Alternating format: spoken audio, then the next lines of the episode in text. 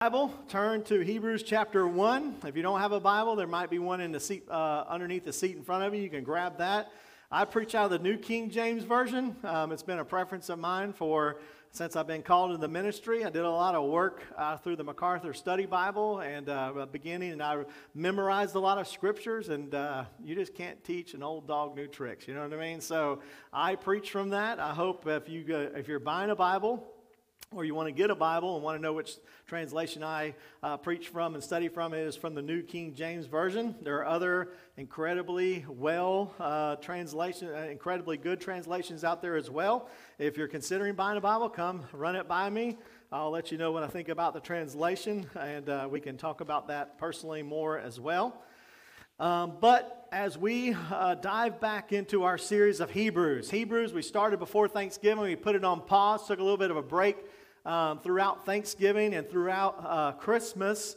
And this morning we're diving back in, but don't panic. We're going to do a whole sermon on review. So, this morning, you're not going to hear anything new from me that I haven't preached before, but I want you to, at the end of this to realize uh, maybe something you did not really retain uh, that you might have thought you heard, or maybe you didn't even realize you missed it. And so it's important uh, as well if you're looking for ways to deepen your walk with Christ, is to, when you hear a sermon or you hear a message from God, to take notes if possible. Um, you can jot those down and go back and look at them later. Um, I'm also learning how to upload some podcasts and, for, for, and YouTube videos of our services. And so this week, as I was going back and listening to some of them, I thought, wow, I didn't even know I preached that. And so I, uh, it's a great reminder. If we have a podcast, we also have some YouTube videos. We did not do that just because I wanted to be a TV preacher. We did that so that we can help you throughout the week go back and listen to God's Word, study God's Word. And many times I may give you a scripture or mention a scripture and you don't know where it is. It's a great way to go back and uh, figure that out because honestly, if you're only listening to me for 30 or 35 minutes on a Sunday morning, you're not saturating your mind enough with God's Word. We are to meditate on it, we are to think about it, we are to put it to work in our life. Because what you learn here on Sunday you need to go to work with on Monday, right? And you need to go into your marriage and with your parenting with God's Word. And so that's why it's important. That's why I preach God's Word. That's why I love to stand behind a pulpit. It's not what I say, it's what God's Word says. And I want you to see that. I want you to realize that. And so as we dig back into Hebrews, if you would uh, want to take it a little deeper and to understand it more, um, that's a couple ways you can do that. We call this series Greater because no matter what you put next to Jesus, he is greater. He is greater than anything you can find in this world. Anything this world can offer you throughout religion, throughout way of life, throughout your righteousness that you might could find as a good person, Jesus is greater. And let me tell you, in my personal life, I have found to be I have found that to be true. Jesus is greater than anything I have pursued in this point to my life. And I know anything in the future I'm going to pursue, Christ and Jesus is greater. And the book of Hebrews is one of the greatest books of the Bible. Uh, we described it as it begins like an essay, it continues like a sermon, and it closes like a letter. It has all the elements of deep theological truths. It has some great exhortation where it flat out calls you out on the carpet. It has a great personal side of it where it really speaks to your heart personally. And it's a very fascinating and a very unique book uh, because of the many times ups and downs in it. Uh, many times it's like walking on ice roads. I got to go to, uh, with my family to Gatlinburg, and uh, you realize as you uh, see the ice on the road and you're walking, you think you got it pretty well figured out, and your feet begins to shuffle, and all of a sudden you're slap on your back. You know, you just fall to the ground. And I may or may not have fallen. All right, there is no video evidence of that, thank God, or no seismic quiver that was registered while we were on, on vacation. But Hebrews is like that. You think you got it figured out, then theologically, something comes along and sweeps you off your feet. And God's word is like that. It's challenging, it's, it's difficult sometimes. It is something to push you in your faith. The Bible is a Bible not to be explained, but to be believed. There are things that the Bible tells us we have to trust by faith. We have to believe them because of what God has says, and that's fine. We don't have all the answers. We don't need all the answers. We can trust in the God who has all the answers. That's the point of walking through this. And so, if someone says they have the whole book of Hebrews figured out, just know, as we say in the South, their cornbread's gooey in the middle, all right? That's what that means. Uh, listen, you're not going to figure it out. I'm not going to figure it all out. I'm going to give you some things that I say, maybe that I believe, and maybe you don't believe that way. But in the core value of all these things, I think we can work these out and get some great biblical truths that we can all agree on. And the things that we all agree on are more than enough to study and to understand these things about God. And as we study this book, one thing is clear. Wherever you are in your understanding with God, in your walk with God or in your faith, the challenge is to move forward, to never give up, to never throw in the towel, to never go backwards. Keep moving forward wherever you are. If you're beginning or you've been a Christian a long time or you're a Christian heading into heaven, wherever you are, keep moving forward. Keep growing in your walk with Christ. Uh, Hebrews is also unique in that it doesn't identify an earthly writer. That all the other books in the New Testament, we know the writer, but this one we don't know for sure. There are some guesses that scholars make. Some say it's Paul, some say it was Apollos, some say it was Luke, some say Mark, some say Barnabas. Uh, my personal opinion, and everyone else could be wrong, was Apollos, right? I've told you that. Uh, I think he would have the style, the intellect, I think he would have the sufficient knowledge of the Greek language. Um, I'm not so much sold on Paul because of the style and the personality of the letter, and then also the majority of the Greek language in this letter is not found throughout the rest of Paul's writings. So, um, either way, one thing's certain this is a book that was inspired by God.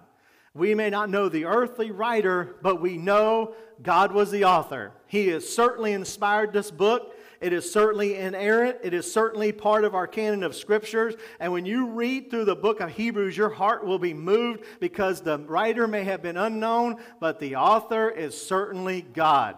It promotes and talks about Jesus Christ. It gives us a firm foundation of our salvation. And as Christians, we must uh, realize as we read this, it will encourage and exhort our hearts. And also, as Christians, we must realize throughout the book of Hebrews, you realize it is an extreme time of persecution. And as Christians, not everything is going to be sunshine and roses. If you've lived any amount of time in life, you realize that you're going to have struggles in your life. Just because you're a Christian or just because you come to Jesus Christ and you have believed in Him, you're still going to have struggles in your life. You are still going to have persecutions and trials. Sometimes your finances, sorry to mention that after Christmas, sometimes your finances are not going to be all that great. Sometimes your marriage and your relationships are not going to be all that great.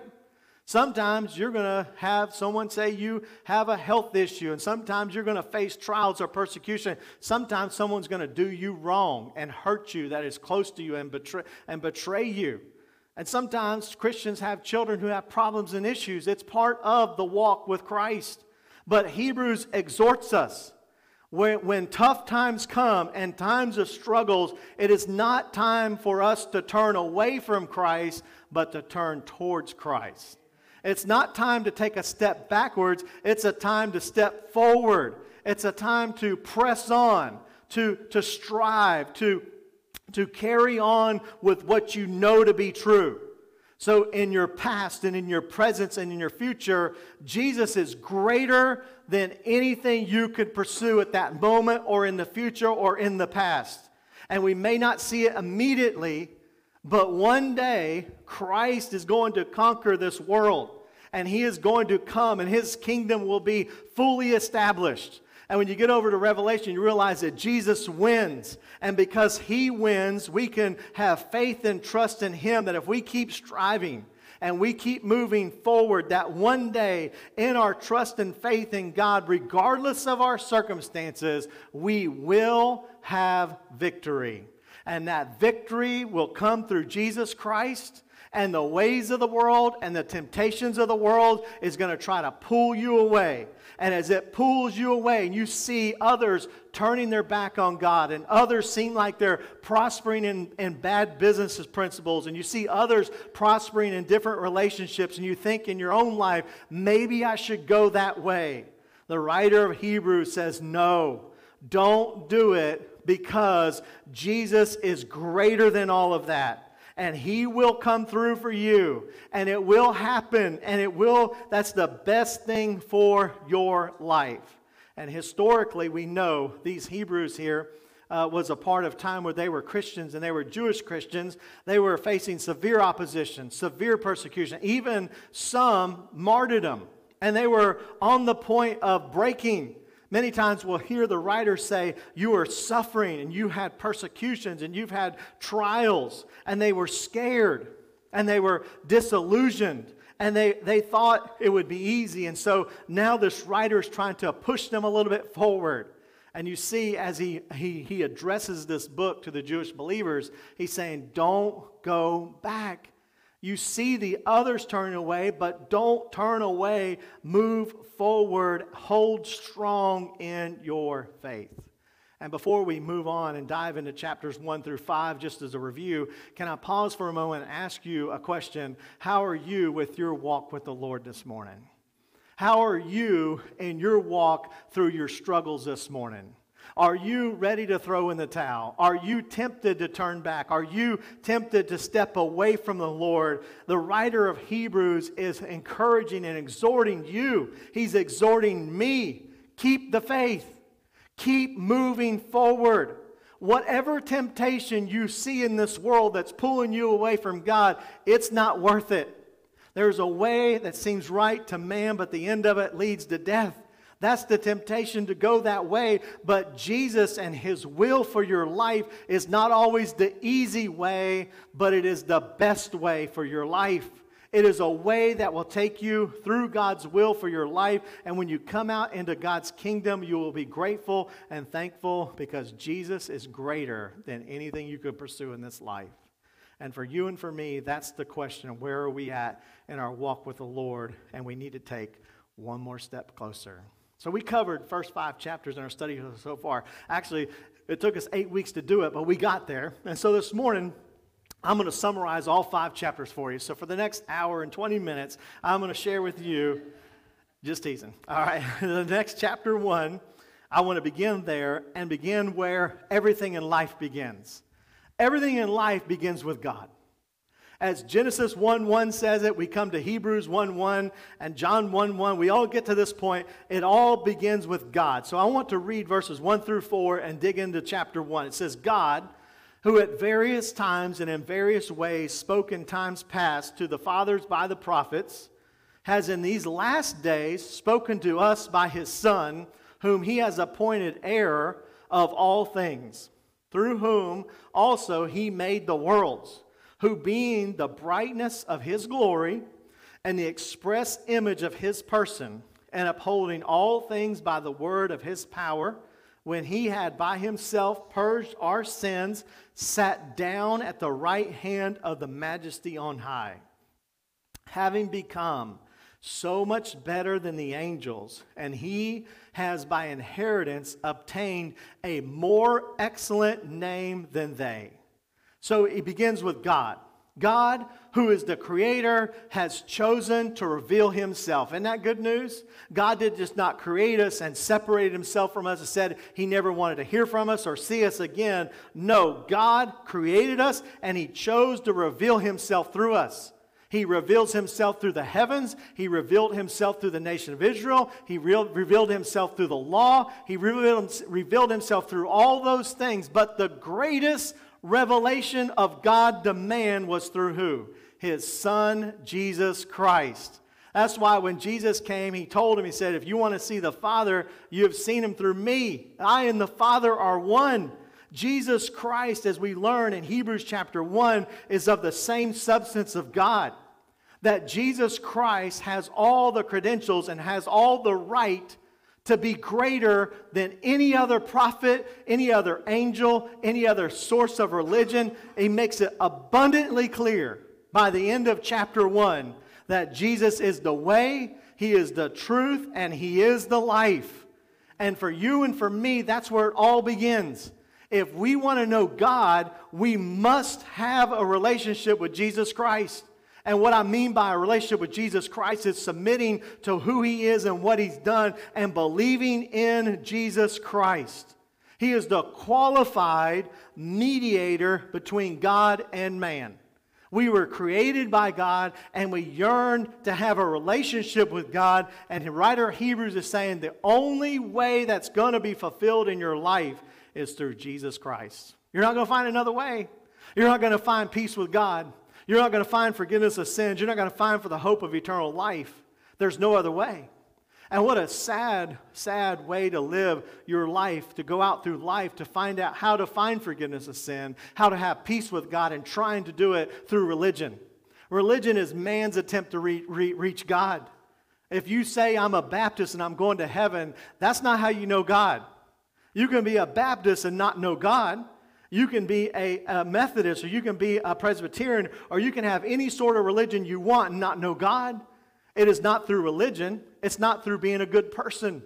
There's no way in your life you could ever do enough good things to outweigh your sins and be made right with God. It's impossible. And so you can't come to know God through being a good person. You can't come to, come to know God just by being an American. I talk to people all the time. Well, I was born in America. We're all Christians. I mean, don't you see our TV shows? When someone gets hurt, we all pray. Everyone all of a sudden believes in prayer, right?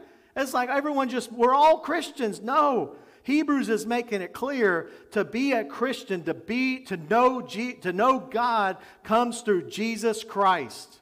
And if you walk away from Jesus Christ, guess what? You walk away from the only chance you have to be made right with God. That's what he makes clear in chapter 1 let me tell you, for us as a church and for me as a preacher, that's the news that I'm going to preach until the day that I die. Because it's not hope in me, it's not hope in this church, it's not hope in the Baptist religion, it's hope in Jesus Christ. And if you walk away from Him, we have nothing else to offer you. Nothing else. And, and the good news is that God wants you to know Him. Isn't that good news? He didn't take Jesus Christ and hide him or put him to the side. He puts him out for all of us, and he says, For God so loved the world Every single one of us has this opportunity, and God will knock on the door of your life and he will come to you to a point to where you know Jesus Christ and you can, uh, you can receive him into your life. And my question to you throughout chapter one is Have you done that? Have you got to a point in your life where you've received Jesus Christ, where you've believed in Him? Because that's how you have a relationship with God. That's first and foremost. Chapter 2 opens up and he begins with our first uh, one of our five warnings. Hebrews is built around five serious warnings or serious uh, warning passages, and they are meant to get your attention. You ever read a warning that's kind of just too easy and you think, well, it can't be that bad, right? Like we was going through the, the woods and the in the mountains up there, they have signs and it would say, Be careful with the bears, you know? And people were just kind of looking at them like that. But if they would put on there, the bears will rip your arms off, right? That would be a little more a little more convincing, right? So so what the writer Hebrews is telling them, it shocks them. And it's meant to wake you up. It's meant to put a little fear in you. So when we read these five warnings, that's going to put a little fear in you. And even if you've been a Christian for a, a, certain amount of time, and even by the time we get to the, book of, the end of the book of Hebrews, these, these warning passages are meant to shake you up a little bit. And they're stern warnings about faith, stern warnings about salvation, stern warnings about moving away from God and turning your back on the Lord, and stern warnings. He warns us five times. Five times. So, first one, chapter 2, I want to read the verses 1, and, 1 through 4. I want you to get the first warning Hebrews chapter 2, verses 1 through 4. Therefore, we must give the more earnest heed to the things we have heard, lest we drift away. For if the world, for the word spoken through angels proved steadfast, and every transgression and disobedience received a just reward, how shall we escape if we neglect so great a salvation? Which at the first began to be spoken by the Lord and was confirmed to us by those who heard him. God also bearing witness both with signs and wonders, with various miracles and gifts the, of the Holy Spirit, according to his own will. What's the phrase? Lest we drift away. That's the warning. Listen, he says, Take heed that you don't neglect Jesus Christ and your relationship with him because you will begin to drift away. The, the word is interesting in the Greek. It's, a, it's the ideal of a ship drifting without control. Like literally, the current is moving the ship without any control of the, uh, of the, of the pilot or any, any control of the captain. And that's the warning. He says this Beware, wake up. If you're just drifting through this life, you're going to drift and it's not going to end up well for you. have you ever drifted in a boat before? I have. I was telling the early services, and it just popped in my mind this morning. So I was, I was telling about the first time that I wanted to buy a boat. And uh, I thought so much when I was in uh, graduating from high school and, uh, and going into college. Actually, I might have already started college, but I wanted to buy a boat. Well, I, I wanted a boat, but I had no money. And you know what? Not much has changed in 40 years, by the way. I, I, I wanted a boat, but I don't have any money. But anyhow, I, I had a four wheeler, though, that my mom and dad had given me. And so I told my dad, I said, Well, I, there's a buy here, pay here place over off University Boulevard. And they said they will take any type of trade, anything you could push, pull, or put in there. I said, I'm going to take my four wheeler over there and I'm going to see if they have a boat that I can trade for my four wheeler. Sure enough, I pulled up over there, and there it was. There was this uh, light yellow colored boat sitting there. I thought the dream is coming true, you know? I went in there, and sure enough, they said it's a great boat. It runs so good. And they told me all these things. I got my four wheeler out and I started it up and they traded me straight across. No money at all.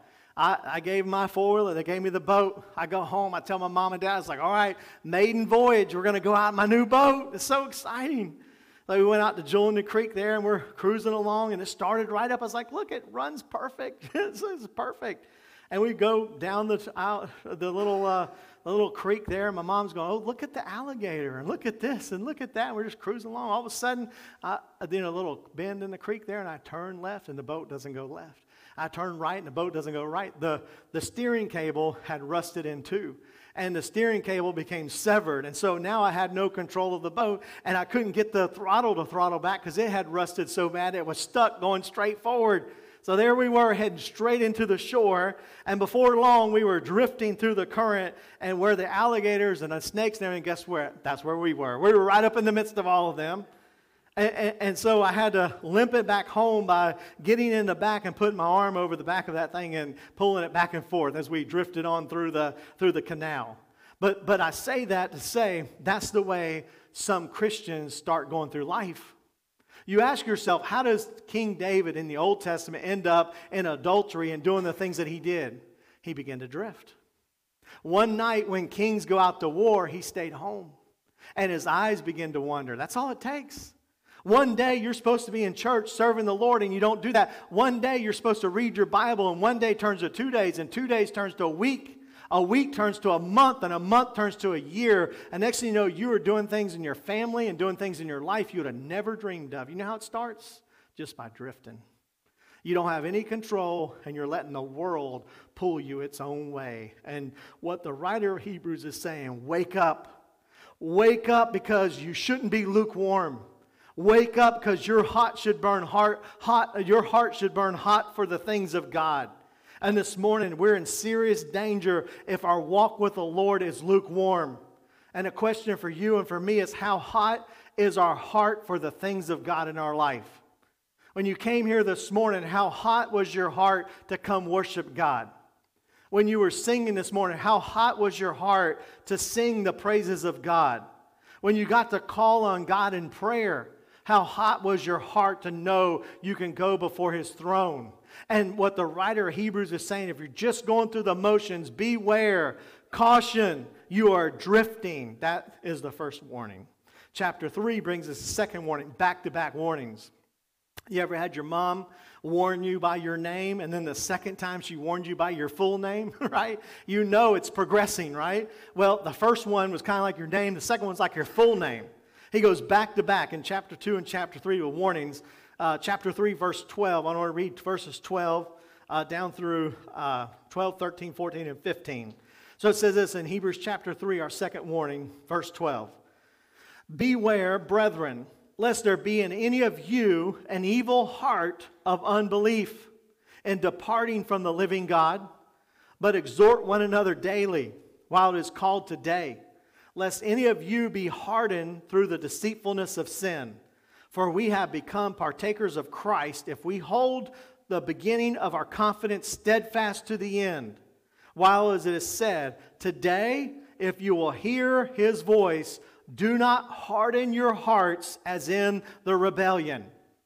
So, second warning is a warning of an evil heart of unbelief. Think about this. It's where we get our word apostate from.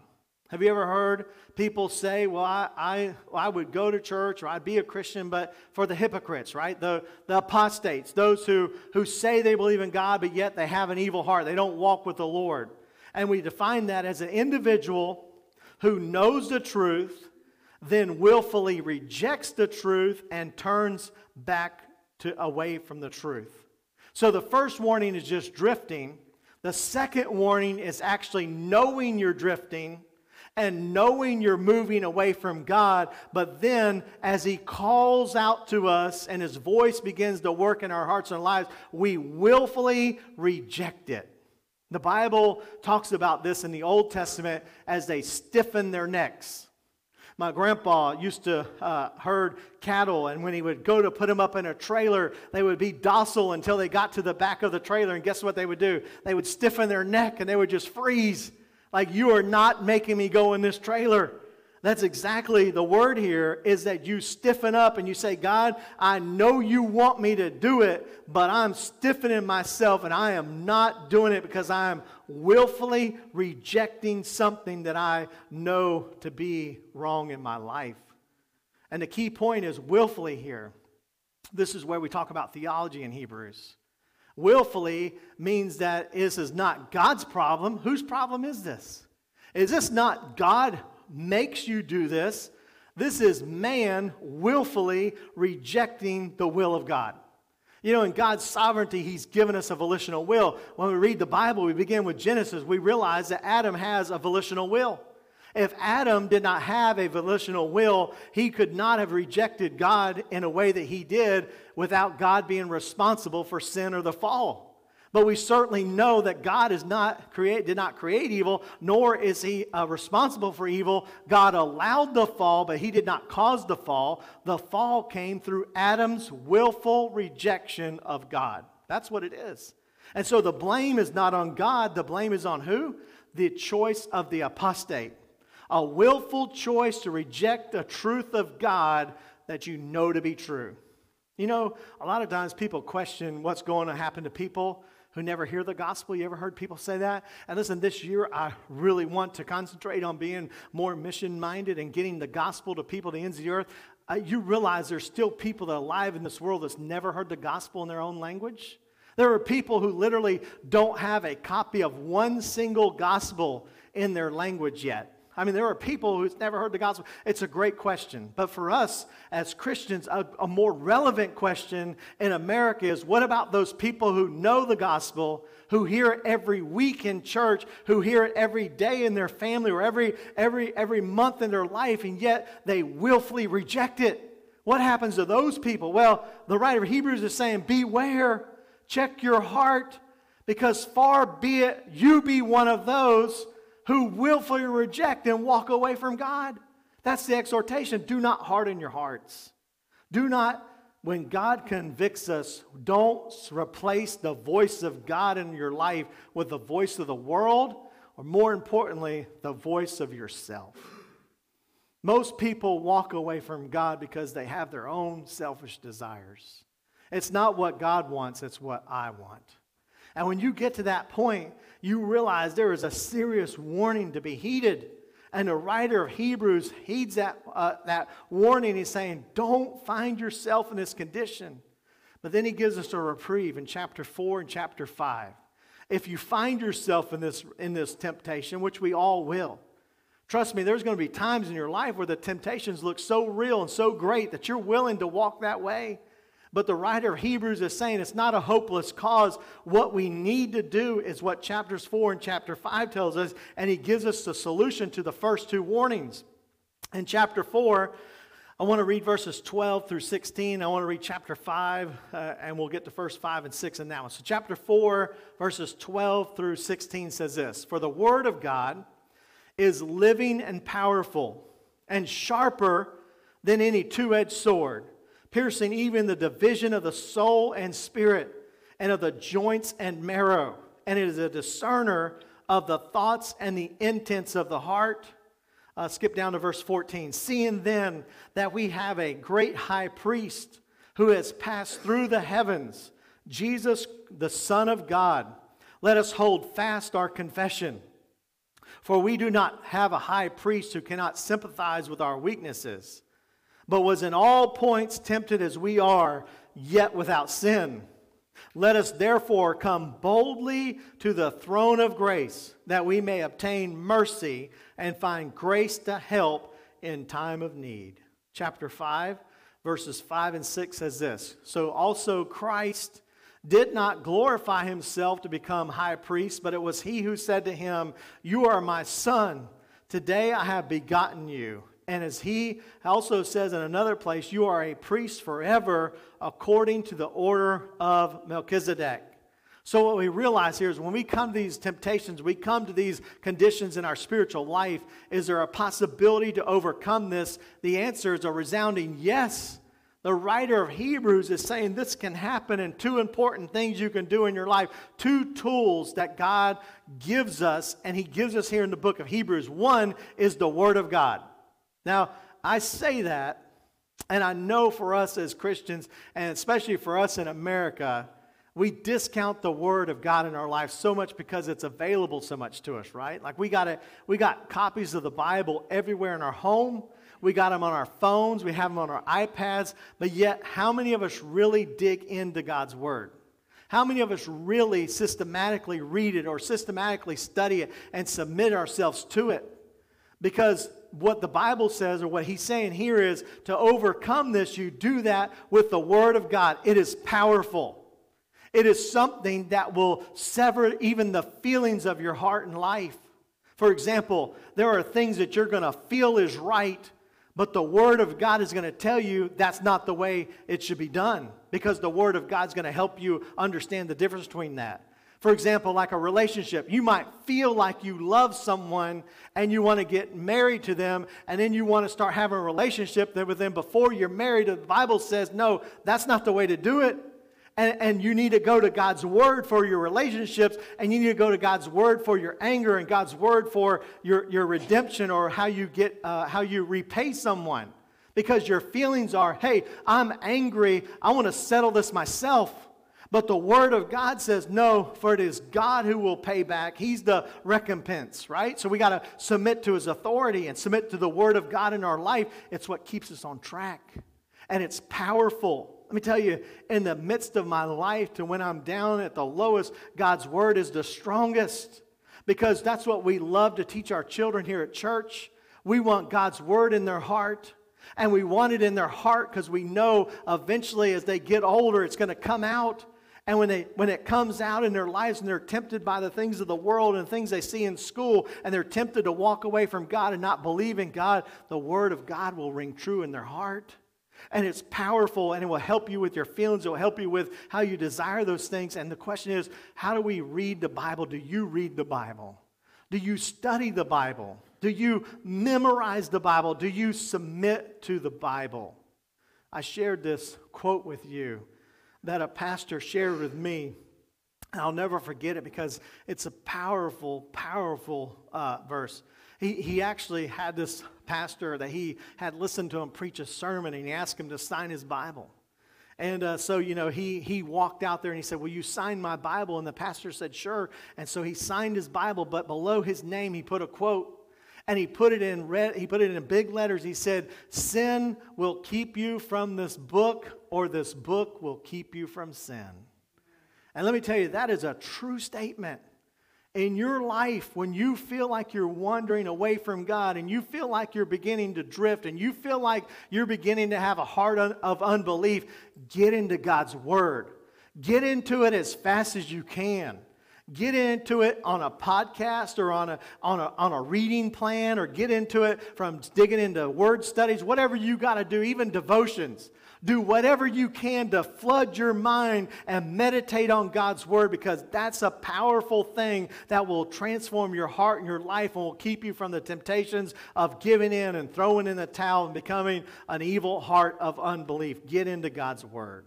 Secondly, he gives us the, the tool of the altar of Jesus Christ. And this is where it really is good. Jesus Christ is our high priest. And we read in chapter 5, he wasn't just the high priest for that time. Who was he a high priest? From the order of Melchizedek, from eternity past to eternity future, Jesus Christ stands in, in the rightful place as our high priest. And, and, as we read in Hebrews here, it tells us that he's not a high priest that can't sympathize with our weaknesses. He walked in our shoes, he, he was tempted just like you and me. He can relate to us.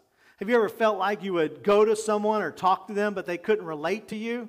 You can't say that about Jesus. Jesus, Jesus took the temptations, he took all the pain, he took all the sorrow of this life. He took the very punishment of hell from God for you and for me. He took a lot. And he walked through that. And because he went through that, it says now we have the opportunity to be able to go to him as a high priest who knows our struggles and He knows our struggles. And when we run to Jesus Christ and we get in His presence, like verse 16 says in chapter 4, He says, Let us come boldly to the throne of grace that we may obtain mercy and find grace to, to help in the time of need. Listen, your number one temptation when you're ready to uh, begin to drift in life and you begin to be, develop an evil heart is to walk away from Jesus. That's the temptation. The temptation is why should I worship God? Why should I go to church? Why should I serve the Lord? Why should I read my Bible? And you want to get away as far as from God as you can. We remember we went through the whole study uh, of Jonah. Jonah was running from God. He didn't want nothing to do with it. He wanted to be as far away from God as possible. And listen, in your life, if you're trying to get away as far from God as you can, there might be a great warning sign for you. But on, on, the, on the flip side of that, as a Christian, when you feel that tug, when you know you've done wrong, when the Word of God or the voice of God, like He says, calls to you, instead of hardening, hardening your heart, the Bible says we need to run to Jesus. That's the solution. And listen, for you and for me, we got to boldly come to the throne of grace and we got to ask Him to wash our sins away and we got to ask Him to make us right with God again, to give, restore our fellowship with the Lord. And even in the midst of our biggest failures, when we go to Jesus Christ, what do we find? Do we find rejection? Do we find a pushing away? Do we find a judgmental attitude? No. What does it say? You find grace, you find mercy. Let me tell you, in my life, the lowest times of my life when I failed God the most, others may have rejected me. Even myself had thought, how could someone love me? But when I went to the altar of Jesus Christ, I've never felt rejection, ever. He is there on the throne of grace, and we need to run to Jesus, not run away from Jesus.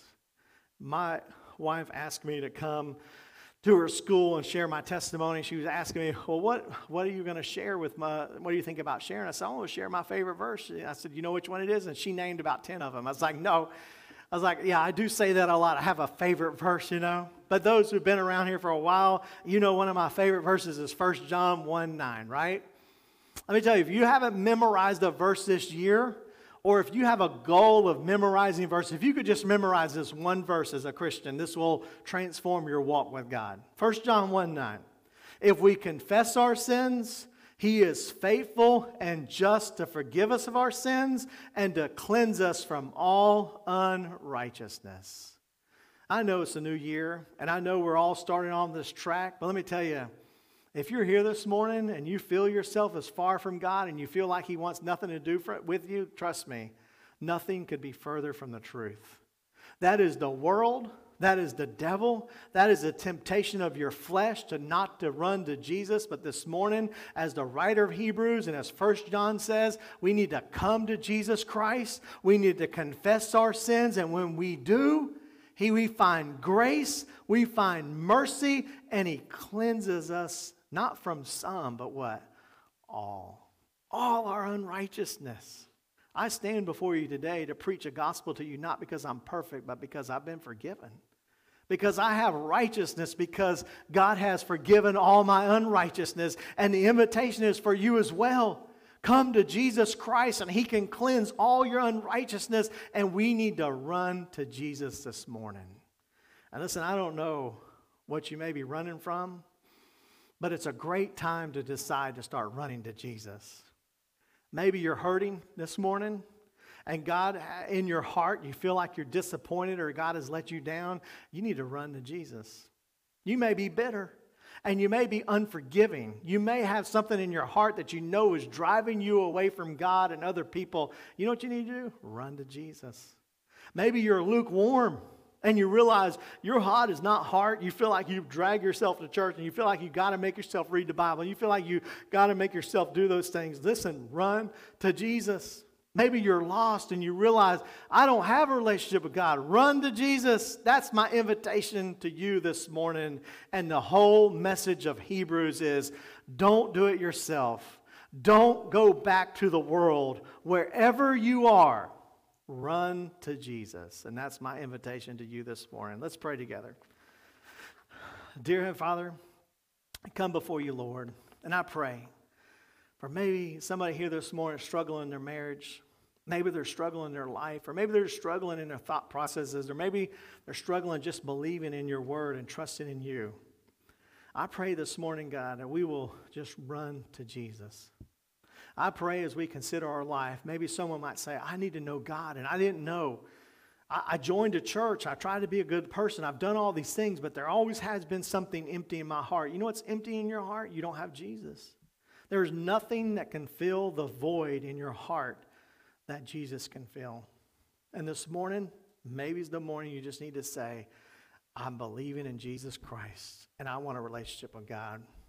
Maybe you're here this morning, you realize, hey, you know what? I have walked away from the Lord. I've, I've gotten further and further away from the Lord. And I need to heed these warnings in my life. Maybe you're just the first step. Maybe you're watching movies you're not supposed to watch, or maybe you're saying things you're not supposed to say, or maybe you're talking to someone that would damage your marriage or your relationship. And you're saying, you know, it's just it's just the very beginning. I'm just kind of drifting. Man, don't mess around with it because it progresses and it pulls you down and before you know it it's got it in it's got you in its grips don't mess around with it bring it to jesus christ and don't even drift get away from it refocus your heart and your life on jesus christ and run to god's word and run to the altar of jesus christ this morning and say lord fire my heart up I want it hot. I want it to burn for you, God. I want it to, to burn for the things of God in my life. Not myself, but your will, God. Your will be done in my life. What a great morning to commit that to the Lord. Listen,